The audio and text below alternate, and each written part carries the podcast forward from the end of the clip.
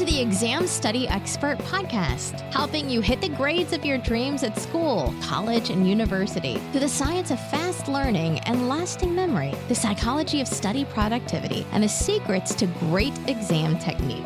And now your host, the Cambridge University trained psychologist who's dedicated his life to helping students study better and outsmart their exams, William Wadsworth. Hello and welcome to the Exam Study Expert podcast. It's great to have your company today.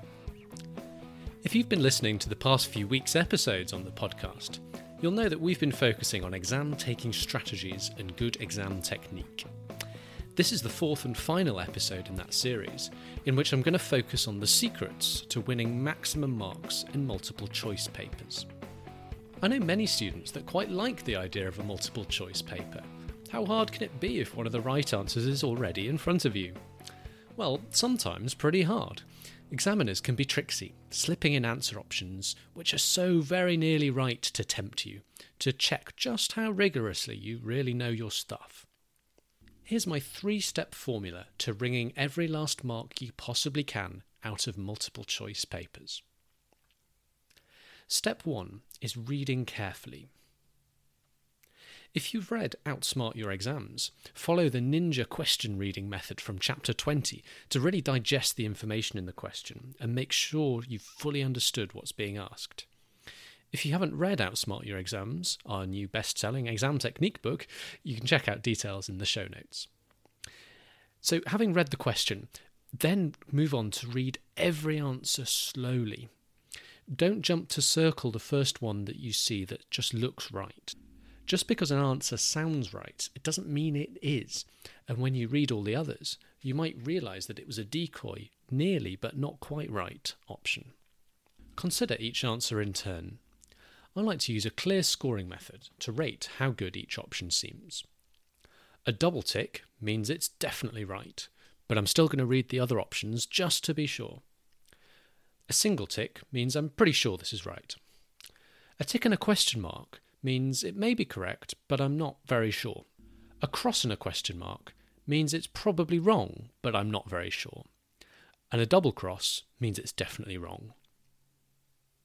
For a lot of questions, if you know your stuff, you should hopefully be coming back with one ticked option and the rest of the options with crosses beside them.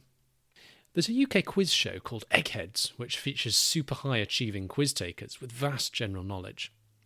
When answering a multiple choice question, an egghead quizzer would very often say, well, I know it's not option A because blah blah, and I know it's not option C because blah blah, so it must be option B. And I happen to know that option B is right because blah blah. In other words, they don't just confirm what the right answer is, they also eliminate and rationalise why all the wrong ones are wrong as well. You should aim to do the same thing when you're tackling multiple choice questions. What happens when you're not sure? Well, hopefully the scoring has at least narrowed down the number of possible options to maybe two. Sometimes the examiner is going to be devious and they've thrown you a couple of answer options which would both earn a tick from you. Then it's time to look deeper into the subtleties of the wording. One is going to be more correct or precise than the other distractor option. This is where working slowly and carefully comes into play. If you'd just been barrelling through the questions at maximum speed, you might have just noticed the distraction option first and thought that was the right answer. But by slowing down and taking this more considered approach, you've avoided the trap. Step two is about improving your guesswork. So what happens if you're really not sure? Well, your response now depends on whether the paper is negatively or positively marked. In other words, are you going to lose marks for incorrect answers, or are you simply awarded marks for each right answer? If the paper is positively marked, that is you're not going to lose marks for wrong answers, only score points for the answers that are right, then the golden rule is to never ever leave a question blank. Guess if you have to. Because even if you guess, and there are four answer options, you've got a one in four chance of picking up the mark.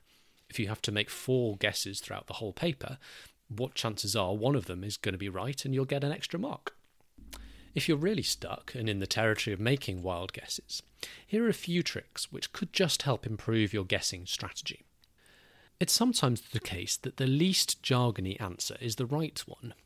In other words, the answer that has all sorts of random technical terms that sound fancy, but you're not quite sure what they mean, that could well be the examiner trying to trick you uh, and put you onto the wrong answer. Look out for grammatical matches in complete the sentence type questions. Sometimes there's only going to be one or two answer options which can be right, because they're the only ones that make a linguistically accurate sentence.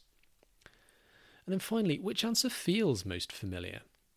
Your gut is often right more than you know, so if you've got an instinct that something is right, go for it. If all else fails, go back to the golden rule. When you're doing a positively marked multiple choice exam, always, always guess. You've got nothing to lose and potentially a mark to gain. So, should you guess if the paper's negatively marked? Negative marking is where your doctor marks for a wrong answer, and it's an indication that examiners are trying to discourage wild guesses. So, should you still guess? Well, things get a little trickier here, but fortunately, there's actually been some scientific research on the benefits of guessing in multiple choice papers that are marked negatively. There's a couple of variants on not being sure of the right answer. We'll take each in turn. So, what happens when you think you know? You know, that feeling where you're making an educated guess. You know a bit about the question, but aren't fully certain. Well, the evidence here would suggest you go for it. It seems students are right much more often than they're wrong when they've got a feeling they know the right answer. So go for it. Guess. The other alternative is where you have absolutely no idea what the right answer is. What about these totally wild guesses? Well, intriguingly, the evidence still suggests you should make the guess because on average, you'll be slightly more often right than you are wrong. Presumably there's something rattling around in the dark, dusty depths of your mind on enough of these wild guesses to point you in the right direction at least some of the time. But a word of caution. The margin for success on the wild guesses is pretty finely balanced, and whether you come out ahead is going to depend on a number of factors, including how strong a student you are. Personally, I'd be inclined to play it a little safer, and so my suggestion for the negatively marked papers is to definitely make guesses where you've got an idea of the right answer. Make those educated guesses. But I'd suggest maybe not making those completely wild, stab-in-the-dark guesses. The third and final step is in pacing your work. I believe a good exam game plan is crucial to success in any exam. I mentioned this back in episode thirteen, and also go into a ton of detail about crafting your game plan in chapter three of Outsmart Your Exams. For multiple choice papers, the key thing to figure out for your game plan is your question answering rate. Your question answering rate is simply dividing the minutes available by the number of questions you have to answer to figure out how many minutes you have per question. Armed with this knowledge, pace yourself accordingly. Glance up at the clock regularly to regulate the speed at which you're working through the paper and keep yourself on track. For example, if you're taking a one-hour paper with fifty questions to answer, that works out at roughly a minute per question, with ten minutes checking time or time to go back to the harder questions at the end, which is pretty comfortable.